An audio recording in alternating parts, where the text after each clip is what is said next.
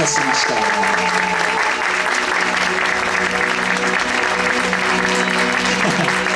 えーということで、えー、と某は恐れている上映後の、えー、トークショー大体30分ちょっとぐらいですかね。あの後半ではちょっと時間あのもしあれば皆さんのマイク回してなんかちょっと皆さんの意見とか質問質問されても困りますけどね。知らねえよみたいなこといっぱいありますけども。あのできる限り皆さんとねちょっとあのやり取りしていこうか。ちょっと一人一人で持って帰るにはちょっとどうしたらいいんだみたいなのがいっぱいあると思いますね。ということで、えっと、私ラムスター歌丸でございます。よろしくお願いします。そして、えーデザイナーのこのね本作のこのポスターのデザインもされておりますし、えーっといろんなパンフレットも手掛けられていらっしゃいますということでああとはそのあれですね。あのー、アトロクのグッズなんかもデザインしてありがとうございます。大島秀さんです。はい。秀さんありがとうございます今日もう多分もういろんな締め切りをいっぱい抱えて大変な中だと思うんですけども。なんか呆然とするお客さんの前でええ。話すのいいですね。あのー、ちょっとエンドクレジット途中で僕その出ざるを得なくてあれだったんですけどあの終わってやっぱさこう拍手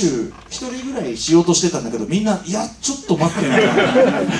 あの戸惑い感がねそうですね。あってよかったですけどね。でもまああの要所要所笑い声も思わず笑っちゃうところもあったりするしでもまあ最初コメディって言いましたけどでもいいわゆるねコメディでもないから、あのーおいおいと何考えてんだっていうねお分かりいただけただろうかもう変な映画です説明のしようもないみたいなね。はいえー、という感じでございます、はい。えっと、ちょっとね某は恐れてるお話していきたいんですけども、えっと大島さんは、はい。これえっとボスターアートの前の、えっと、ミッドサマーの時からそうです、ミッドサマーの時からうんですね。パンフもやられてますので、はいあのーまずアリアスター作品について、はい。大島さんどうご覧になってるといや、あの最初ヘリでたやっぱりすごい好きで、うん。でミッドサマーが入ってきた時すごい嬉しかったんですけど、はい。えっ、とそうですね、やっぱ大好きな監督で、うん。どこがこうデザイナー魂というかデザインしがいがあるねあれだと思うんですけど。デザインしがいがあるようなないようなないよあるような特に今回のは辛い感じでしたけど、はい。うんうんどうですかね。まあでもあのあんまり類のない監督な気がしますねすごいね。あのミッドサマーの時はあのホルガ村というそのうん北欧の村の、なんていうんですかねあの世界観があるから、はい例えばパンフを作るんだったらそれでまとめるとか、そうですね。あの大島さんにデザインされた当時のパンフですごいやっぱり良かったのは、あの映画のオープニングで出るあの要するにもう巻物もう巻物。もうあらすじ全部こっから起こることを全部見せますよっていうあれを、まあ、やると一瞬だけなんで、はいはい。うわこうパ見るとちゃんと載ってるんで、あれ嬉しかったですけど、ね、あれ本当は使っちゃいけなかった。ああそうなの？マジで？後でちょっと怒られて。ああそうなんだ。へえああそちら日本特別。でもまあでもそのような、まあそのなんていうかね大島さんたちの仕事もあって特にミッドサマー日本でもね、はい。あの大ヒットしてちょっと我々も予想してなかったような大ヒット。そうですね。あの有吉さんに僕もお会いした時に、うん。やっぱり日本がダントツでやっぱりうん。ヒットしたっていうのが、ねあの今回来日された時も前回のそのミッドサマータイミングと比べてもうあのメディアの取材が倍以上になったっすごかったですよね。大人気もう女特にやっぱ女性誌とかがね、はいはい。やっぱ前回はその、まあ、フローレンス・ピュー演じる主人公のある意味解放というかまた囚われてるんだけど、結局は。あの元あった社会からの解放でもあるから、うんちょっとこうレディーゴーしてるところがあるんで あのそういう時もあったと思うんですけどね、はい。で、まあ、棒は恐れている、じゃあはい引き続きということではい受けられて、あのー一応その概要というか、あのー今度僕あのアリアスターさんのインタビュー番組でも、あのオンエアするその中でも話してますけど元は2011年にアリアスターさんが初めて撮った「棒」っていう短編があってあそうです。短編10分ちょっとぐらいかな、はい。の短編があってそれが元になってですようんですね。一番最初あの鍵を刺してはいあれと思ったらなくなってたっていうところが短編そのあの発端部分だけが元になってる短編があってで演じてらっしゃる、と、なんだっけビリーなんとかさんあの、うん。えっとまあ、アフリカ系の方でその方が演じててででもその人亡くなっちゃってね。あそうなんですね。はい。なのであのーまあずっといろんなことを恐れてひどい目に遭う話ではあるんだけどやっぱりアフリカ系の人が社会とか世界に感じる恐怖と、ユダヤ系の一応ねボーは多分ワッサーマンさん、うん。あビリー・メイヨさん失礼しました、はいビリー・メイヨさんというアフリカ系の方が主人公だったんだけど、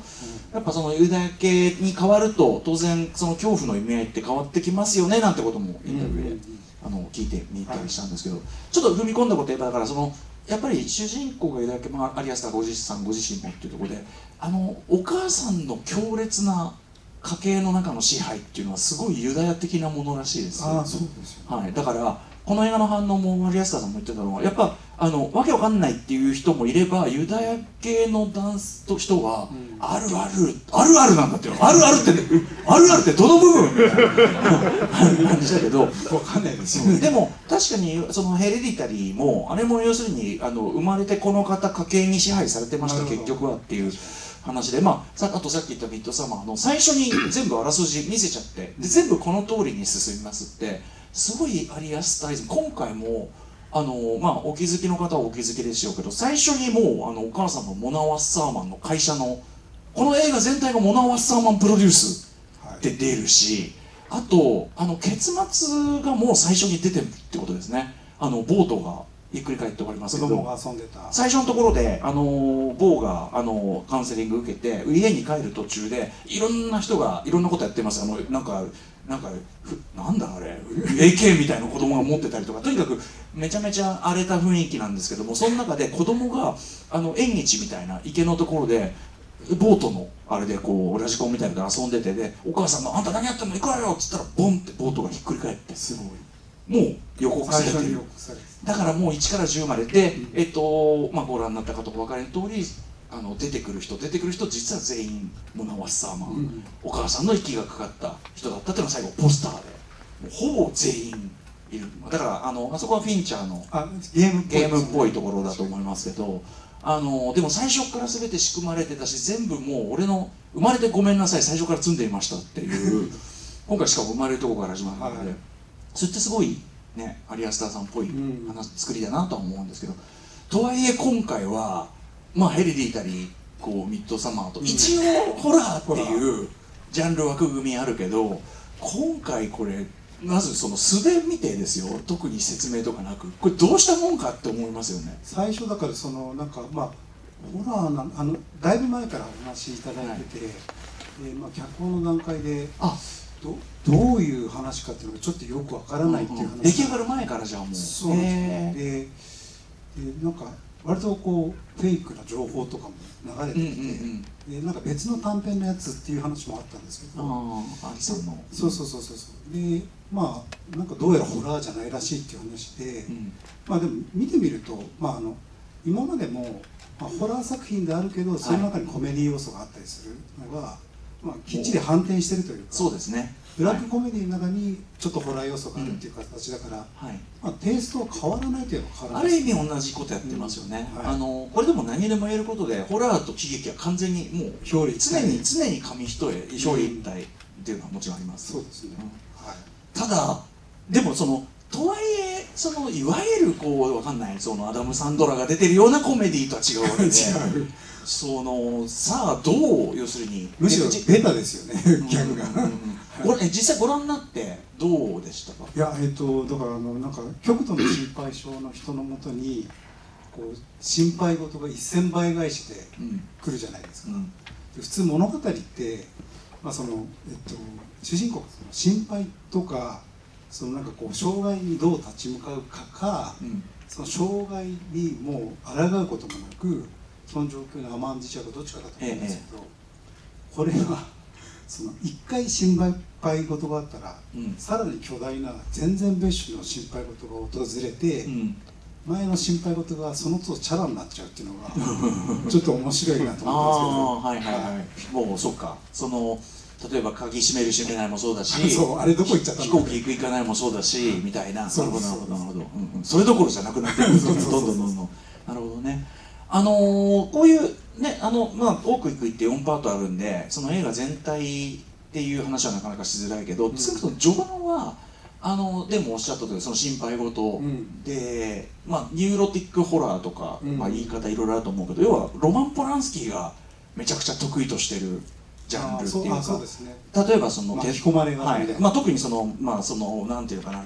隣人トラブルも含めたそのなんていうのああいう集合住宅嫌な感じといえばテナントっていうロマン・ポランスキー自身が主演しているめちゃめちゃ面白い嫌な話があって、はい、テナントとかあとまあこれあのえっと、インタビューでも答えていただいてるんでそれも聞いていただきたいけど有安さん自身がいやもうポランスキー最高に好きだし、うん、あの一番才能がある監督の一人だと思ってそのねなんか説明の仕方もすごい面白かったです。その人の動かし方となんとかが本当にうまくってみたいなことを言ってるんだけどあのまあ、反発っていうのもそうだし、あとローズマリーの赤ちゃんもあれもアパート全体ホラーとも言える、アパートメントホラーって言い方してたかな。だからまあそれも通じてますみたいなってしあとでもその何ていうんですかね70年代から80年代ぐらいにかけてただ男が男がっていうか主人公がただただひどい目に遭い続けるブラックコメディって結構あったよねっていう気がするんですよ。でそのなんか今回リハレンスに入ってなかった、ええ、マスコ選手のアフターワーズを返してみたら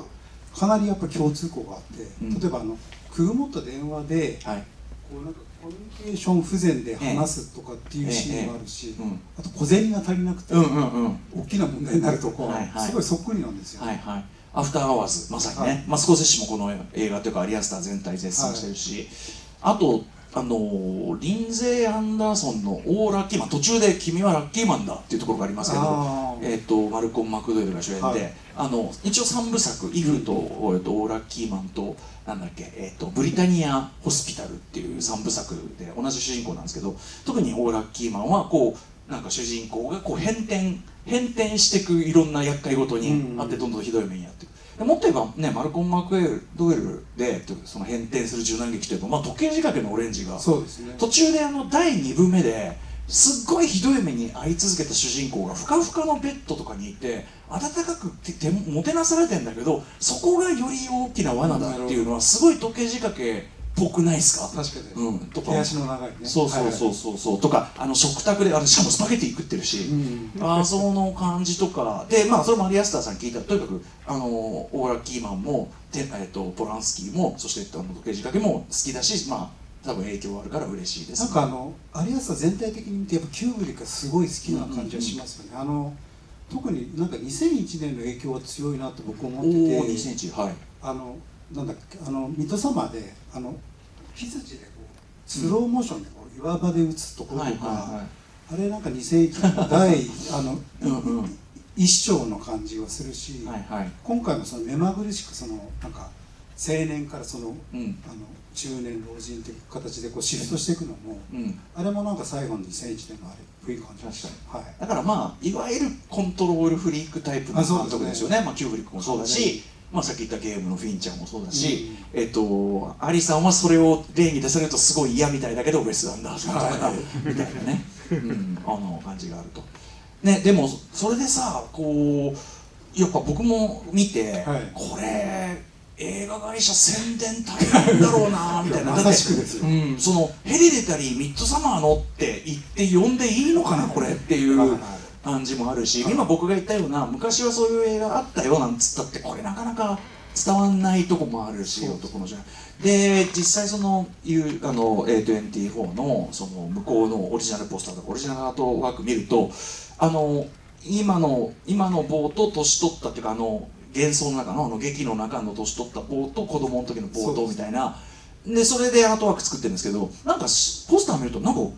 こうなんか一大駅みたいに見えちゃってんだよみたいなあんまり見に行く気がなくなっちゃうんですよ、ね、あんまりなんかそのなんか文芸一大駅みたいに見えちゃってるしあ A24 でさえ困ってると思ってました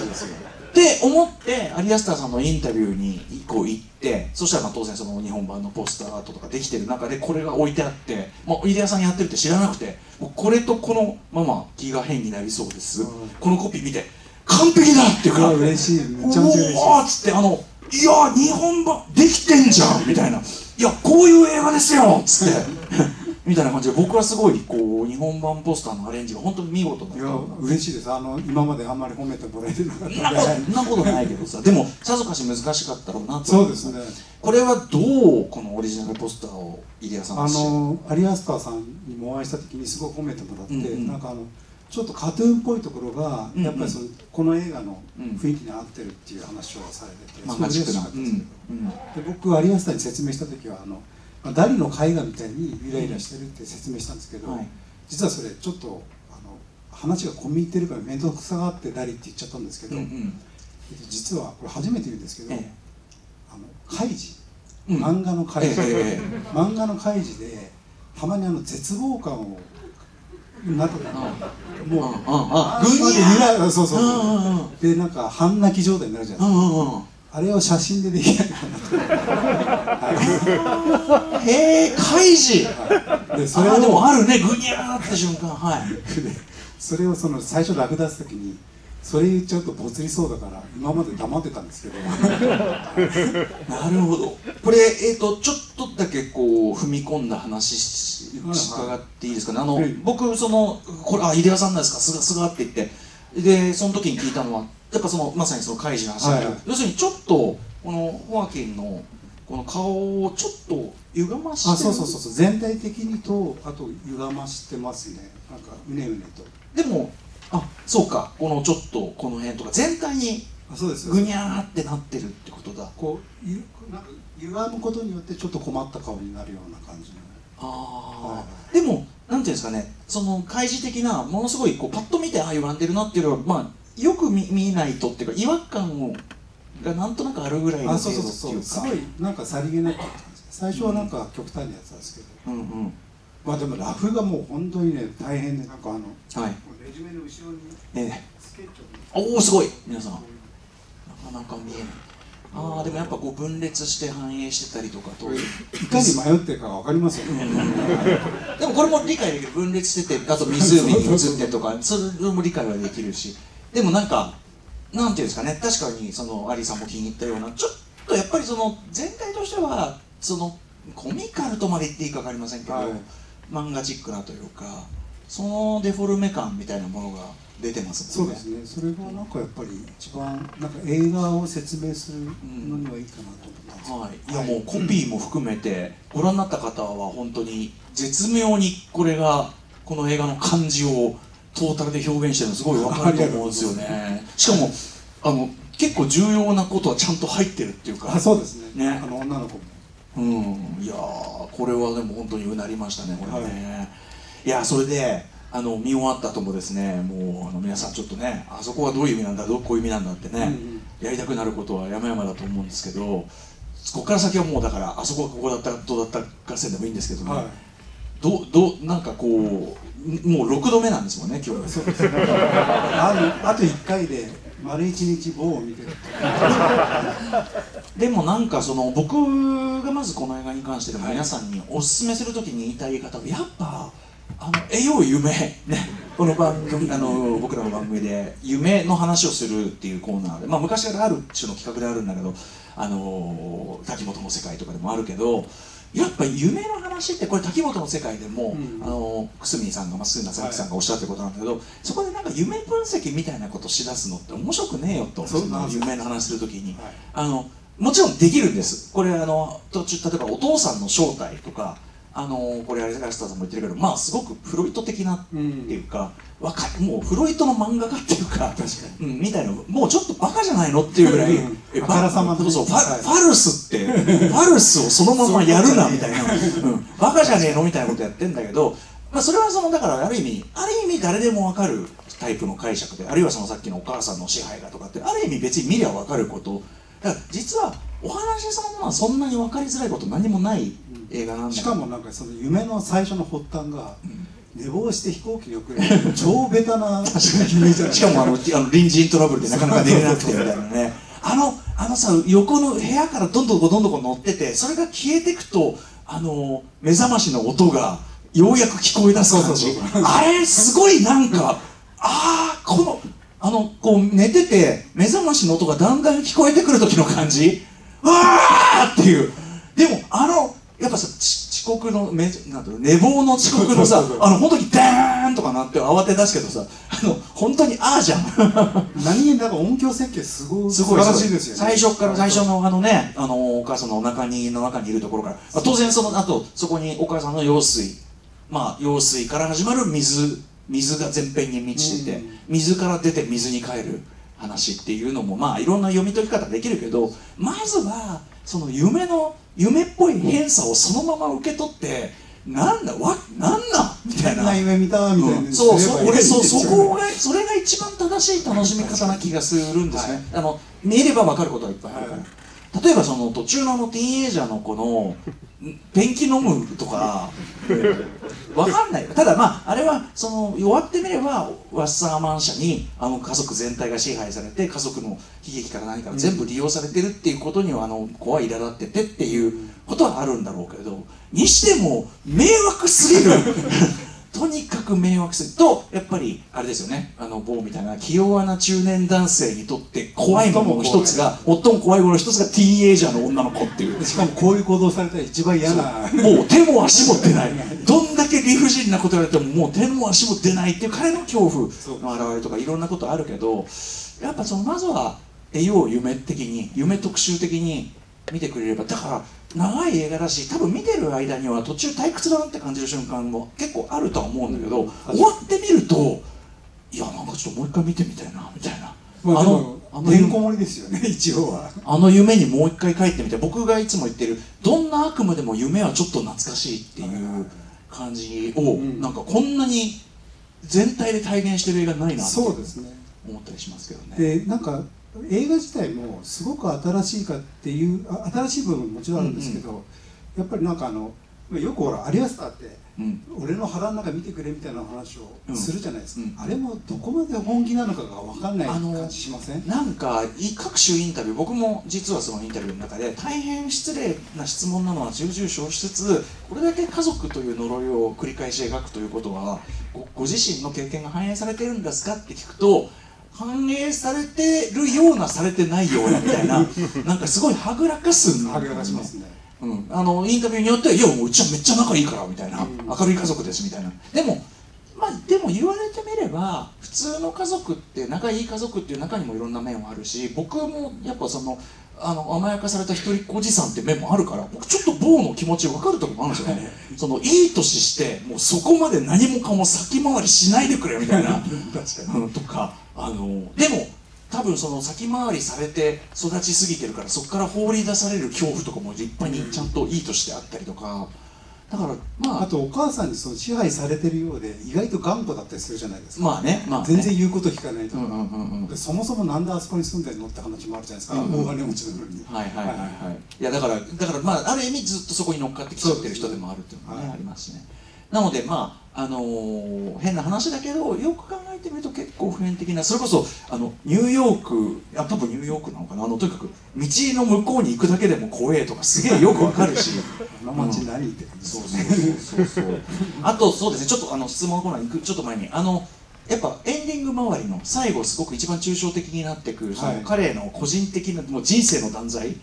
に入ってくる題で僕もあそこに至ってあピンク・フロイド・ザ・ウォールだって思ったんですよ。それをなんかアラン・パーカーそうなんですよ。アラン・パーカーがピンク・フロイドの「ザ・ウォール」っていうアルバムを、まあ、映像化というか長編映画化したあの80年代のめちゃくちゃこれもめちゃくちゃ実験的ポップなんだけど実験的な、はい、変なボブ・ゲルドフって後にねあのライブエイドで有名になるボブ・ゲルドフが主演なんですけど、うん、でそのアニメーションと絡んだりもするしえっと、お母さんの支配の話が出てくるしで最後主人公をああやってみんなで取り囲んで断罪するんですよ。だからうわあのピンク・ロイド・ザ・ウォールみたいだって思って監督にそれをぶつけてみたところの回答が爆笑なのでぜひ皆さん楽しみにしてそこは引っ張る。思わず笑ってしまいましたその回答。は いじゃあちょっとぜひ皆さんねあの残り時間使って、まはい、マイクを回してなんか質問でもいいしあそこ面白かったですよねみたいなことでもいいんですけど。質問されても分かんないですけど。質問されても分かんないけど。でも僕な僕らなりの解釈みんなで、ねうんはい、出していくのも面白いんじゃない？何かこうちょっと質問とかお話ししたいことある人ここで手を挙げるのは勇気がいるが？勇気がいるが？あじゃあどうぞ。その眼鏡の男性にお願いします。このはいありがとうすみません。あのものすごい緊張してるんですけども、えー、今回貴重な試写会ありがとうございますこちらこそありがとうございます。えっ、と質問したいのはえっ、と第3章って言えばいいんですかね、うん、えー、の、えーとまあ、演劇とかのパートのところでアニメーションの使い方がものすごくユニークだったなっていうふうに感じたんですけども、はいえー、っとまあアリアスターが確かえっとあのアニメーションえっと狼の家でしたっけ？狼めったりっていうのもあってそのアニメーションの使い方っていうのは今回ものすごくチャレンジングなところだったと思うんですけどそこについてのお二方の受け止めをぜひ伺いたいです。はいさすがでございます。あの今の話で足り足りなかった部分を段取りのようにフォローしていただい。てあのおっしゃる通りあり狼の家もね日本でもすごくあのシア,、はい。シアターホラーめちゃくちゃ人入ってましたけどあのいわゆるストップモーションアニメーションで非常にこうアートインスタレーション的に作った作品ですけどあのまさにおっしゃるあのパートはあの、えっと、狼の絵の監督2人が担当してるんです。そうです。はい。ねであの狼へので後に「骨」っていう作品をアリアスターがプロデュースとかしましたけどこれもインタビューでは聞いてるんですけどなんかすごいすごい手間のかかる、うん。こうやり取りをしながら作っていったらしいですもんね。なんかねそのああたりとなんかあそこのシーンはなんかあの、えっと、ちょうどミッドサマーの来日した時に歌舞伎を見たんですって、うんうん。で歌舞伎のその舞台設定を見てああの辺を思いついた。だからあの舞台転換。そうそう暗転あのこう割とこう景色が変わるところを、あのぐるっと木が回って景色の変化を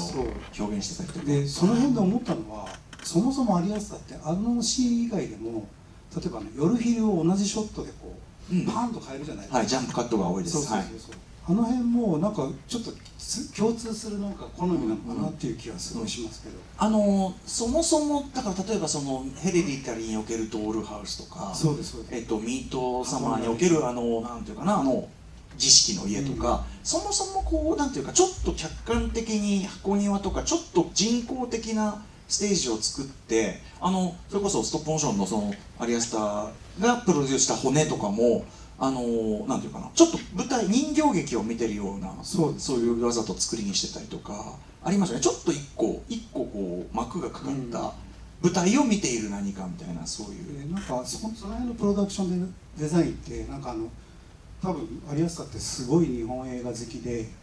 であの小林正樹監督の怪談とか、うんうん。ああいうの見返すと本当結構まんまではいはい。割とあの辺の感じがやっぱうんりやりたいんだなっていう感じがすごいしましたけどね。ねあの聞いてくとさまたその結構自分の影響を受けた作品とかを結構言う人なんだけど言うけどこれもこれもですかって聞くとそれもみたいな。結構後から出てくる。だから僕例えば木下慶三のえっと圭介の木下圭介の奈良山節子あれすごい舞台あそうですね。舞台的な見せ方するし、色の使い方とか構図がバシッときます、そうそうそう。とかね言ったらおあそれもみたいなね。言いかねない。そのくせウェス・アンダーソンは絶対に否定する。グッとされちゃうとかあとこれも否定された部分なんで言っとくけどあのお父さんのあのお父さんに当たるというかあのファルスモンスターのあのあれはフランク・ヘレン・ロッターの影響ありますかってこれインタビューの中じゃなくて時間があったら聞いといてって映画会社の人に聞いてフランク・ヘレン・ロッターのバスケットケースとかのフランク・ヘレン・ロッターの影響ありますかって言ったらない。そこはもう そこはもうむしろ。僕あのお会いする前に古本屋で根本隆のうん「ブレイコーララバイ」っていうのがあうんるんですよ、はい。でそこに「竹雄の世界」っていうおおはい。静止がはい。うん。あれにすごい似てるなと思ったんですうんうよ、ん。で買ってですごい久しぶりえたら、これはあげられないなと思ってそのまま自分で持ってます根本隆さんでも根本隆はもうそれこそ根本隆さん級のねもうもろにそうですよね。やっちゃう感じっていうのね、はいありますよね。ありがとうございます。ナイス。はい。質問でございました、ありがとうございますもう一方ぐらい。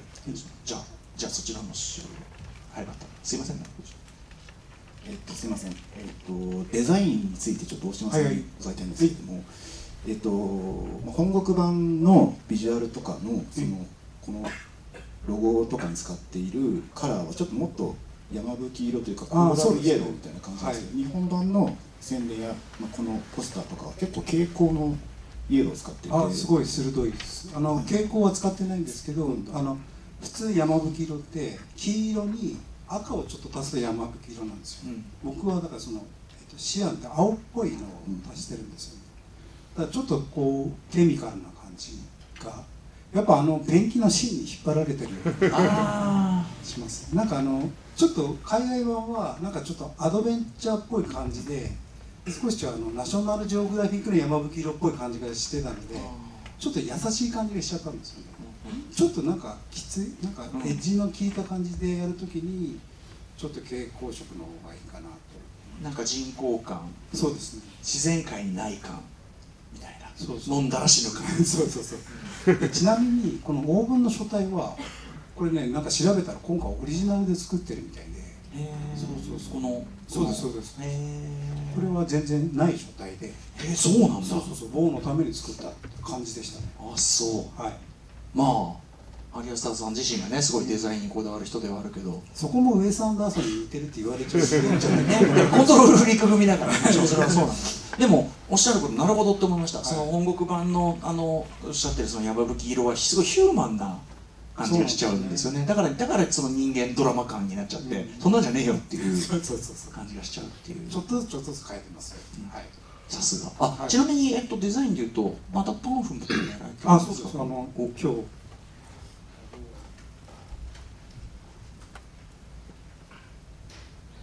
お見本というか、はい。あのなんていうの？うん。劇中にすごくアイコニックなプロップデザインがえたくさん出てくると思うんですけど、ええ。あの隣の人のあの苦情のはい紙うん。え？なんかそれが象徴的だったんで、またその手間のかかるやつ。あうエレインとのその写真があったりあとあれですねあのモスサーマンの広告。うん。イエーイ！ああれだ差し紙だ。あそその。の雲の注意書き。やばっ。これはやばいですね。はい。あなたの部屋が某の部屋に。ちょろっとしか出てこないから、うんうん。映画見終わった後にじっくり見れたらいいかなと確かに確かに確かに。へえまたまたマストバイなやつを手間あるなんかやつを。ちなみになんですけどあの、うん。劇中に出てきた毒糸雲って、えウィキペディアで検索すると大変なことになるのであの症例がやばいです。あそうなんだ。映画のあれじゃない。実在もするしえぐいんだ。そう本当にやばい雲です。ね毒糸雲はい。あそうなんだ。あのおじさんが何って言われても知らん。なんかの事情でなんか彼は彼で某じゃないけど彼は彼でいろんないろんなやむにやまれるなんであそこに？やむにやまれるいろんな事情があってこうってもう限界っていうねことだったしかもなお風呂の中入ってくんぞほぐれずで一体何を見せられてんだって感じですね。ねでもこれもさだからそのなんていうかいわゆる理屈付けしようと思えばできるかなと思ったのはそこでお母さんの死を知ってでぼーっとして、はいはい。でもう一回こうもう一回産湯に浸かるじゃないけどあそこでこう裸で生まれ直すうんにしちゃひどい場面だけど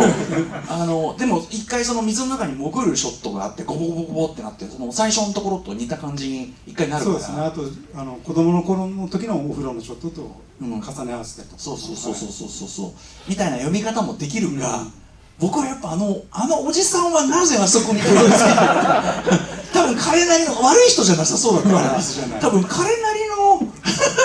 多分ストーリーがあったのかなってあいう。の暴力の街でいい比較的いい人そうそうそうそう。なんかなんなら一番話し通じそうな人だったのに。ら話せばよかったよね。ね、いや本当に本当に。いや落ちすあのさ肌だからダメだよね本当にね。あそこの警官のとことかもたまんないものなんだしね。動くなって言ってるから打たせないでくれ。こう言葉でこう会話が通じない感じで進んでますよね、そうですね。い。やいやいや。だからこうやってね思い出してるとああそのディテールあったって笑えたりとかね、はい。ああ今時のティーンはやっぱり k p o p なんだなってあ確かに。しみじみ思ったりとかね、しますけどね。ああとまあ例えばそうだな。その演劇のところのあの家族が災害があって離散して戻ってってすごいそれこそユダヤ的なあの感覚ですよね。ねだからそのやっぱり今今はねそのパレスチナで起こってる事態のベースにあるのはやっぱりユダヤという民族がずっと追ってる、んなんていうの恒常的な恐怖っていうかだからまあ某は恐れてるっていうユダヤ系に変わったことでやっぱその常に怖い人たちっていうか常に怖い人たちとしてのユダヤ人っていうのはちょっとあんのかなっていう気はすごいしましたね。居場所がやっぱりどっかにないって感じててあってもそれはすごくこうそれこそイスラエルじゃないけど何か人工的にコントロールして作られたものしかなくて全部そこで安心できるかっていうとそうでもなくてでもあそこもさそうやって思うそうやって真面目に見てるとえっとえお父さん女性と経験がない。女性と経験がないってことは僕たちはっていうところでうんってことはこれ俺の話じゃない。ってこうあのずっと俺の話でしんみり進んでたのにそこで我に返るっていう。そこであのあの元の坊の顔に帰るところでさりげな僕も しょうしょうもなっていうじっくりとってですよそうそうそうじっくりじっくりもうちょっと眠くなるぐらいじっくりとった逆に。ってことは俺の話ではない。いやだからさっきねあの入江さんと言ってたんだけどなんかシュールな真顔のシュールなコントみたいなのって日本の人ってやっぱお笑いとかにもあったりするし結構ここまでもちろん作り込んだものはねそれこそ松本ビジュアルバムぐらいかもしれないけど、野生爆弾のコントみたいだなとそうそうそう。でもこの手の笑いって実は僕らあの日本は慣れてるとも言えるかなとも思うんです。なのでなんかあんまりこう難しく考えることなくて親和性は日本人は高いと思います、うんうん、そうそうそう。あのなんかアメリカやっぱ市場的にすごいパキッと分けろって言われることが多いっつって、うん、あのシャマランとかもね、うん、なんかあんたの映画笑っていいんだかなんだかよくわかんないんですけどって言われてえどっちもあってよくないみたいなこと言ってたりするんで、はい、だからやっぱなんか我々好みかなっていう感じがしますね。はい、はい、あということでちょっとじゃあお時間が近づいてきてしまいましたんでね、はい、ちょっとね大島さんなんか耳寄りさっきのいいですね。耳寄り他で言ってない耳寄り情報あればぜひちょっと、ね、えっとあの最初のあの第一発見者のあの配達にいたじゃないですか、うん、あれはビル・ヘダーです。ん？ビル・ヘダー？ビル・ヘダー？ああはいはい。あそうなんだ。顔も映してもらえなくてかわいそうな、えー、あそうなんだ。あそれちょっとさちょっとしたキャストでいうとさ最初にあの自殺しようとしてる人をさあのこうやって面白がって撮ってるあの若者ってあれですよね。あのあれちょっと名前がすぐ出てこないグランツーリズムの主演の今度あのソルトバーンとかにも出てあの子だと思うんだけど髪型からして多分。あのソルトバーンでもすげえ感じ悪い役なんで、はい、あこういう感じ悪い役やらせてもあまりなと思って今日今日気づきましたそれは。何気に名優がいっぱい出てそうそうそう多分そうだと思うんだけど、はい、ちょっと後で確かめますね、はいはい、ということで、えー、まだまだ話足りない中でございます、えー、某恐れているアトロクの本放送でも特集していきますよと。えーと、まず2月12日月曜日の TBS ラジオアフターシックスジャンクション2にて来日されたアリアスター監督に私歌丸が2度目のインタビュー刊行してまいりましたのでこちら放送しますのでぜひお聞きください、はい。えー、そして映画「某は恐れている」は2月16日から日本公開。ライムスターの武道館と同じ当ててきやがったとね、えー、で限定ポストカードがついた前売りムビチケも発売中でございます。さらに映画の、えーと、拡張世界を楽しめて樋口優子さんと大島さんが手掛けたポスター樋口さんのオリジナルポスターもまたねめっちゃかっこいいっすよね、はい、アリアスター入ってるんで、はい、パンフにも入ってあパンフにも入ってる。はい。樋口優子さんと大島秀也さんに手掛けられたポスターなどが展示されるポップアップ展、えー、ハッシュタグ私は私が恐れん？私は恐れている展が2月9日から2月12日まで。あ意外と短いからこういった方がいい、えーと、渋谷の、えーと、渋谷芸術で開催されるということでございます、はい、はい、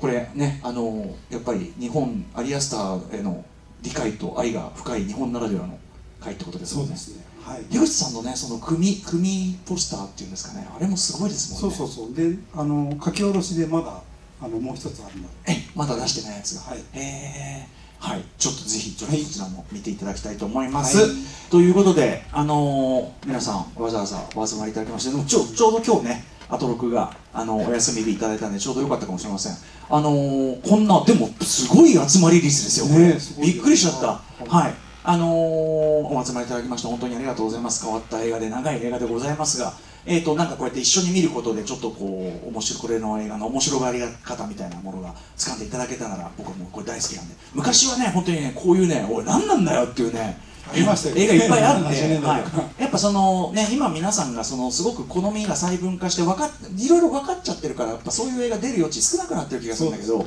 あのー、やっぱねこうやって映画館出るときにねこうみんな狐につままれたような顔で出てくる映画って絶対必要なんで。やっぱあの最後にあのアリアスターってクレジット出た瞬間のみんなのえっ？ていう。それで笑いが起こるんですよ。そうそう。やっぱね母親とも含めて最高なんですよ。ね。はい。僕大好きな映画でございますので、はい、はい、ぜひ皆さんまああの皆さんのご自身のね感想なんかもこうやってつぶやいたりとかいろいろ拡散していただければこれを開いた回もある次第でございます、えー、アリアスターインタビューを楽しみにしてくださいそしてもちろん劇場、あのー、公開したらぜひ行っていただいてもうとにかくあのー、入江さんのさっきのねパンフ見たらあれはゲットせざるを得ないっていうね感じですもんねはい、ということでございました。えー、改めてご紹介しましょう。えっ、ー、と、デザイナーの大島秀也さんでした。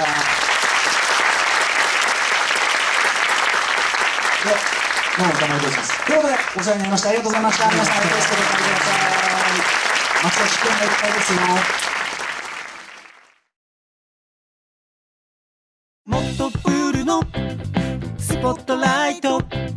誰一人取り残さない社会をキーワードにゲストをお招きしながら勉強す。るやつみんなで考えてゆこうスポットライト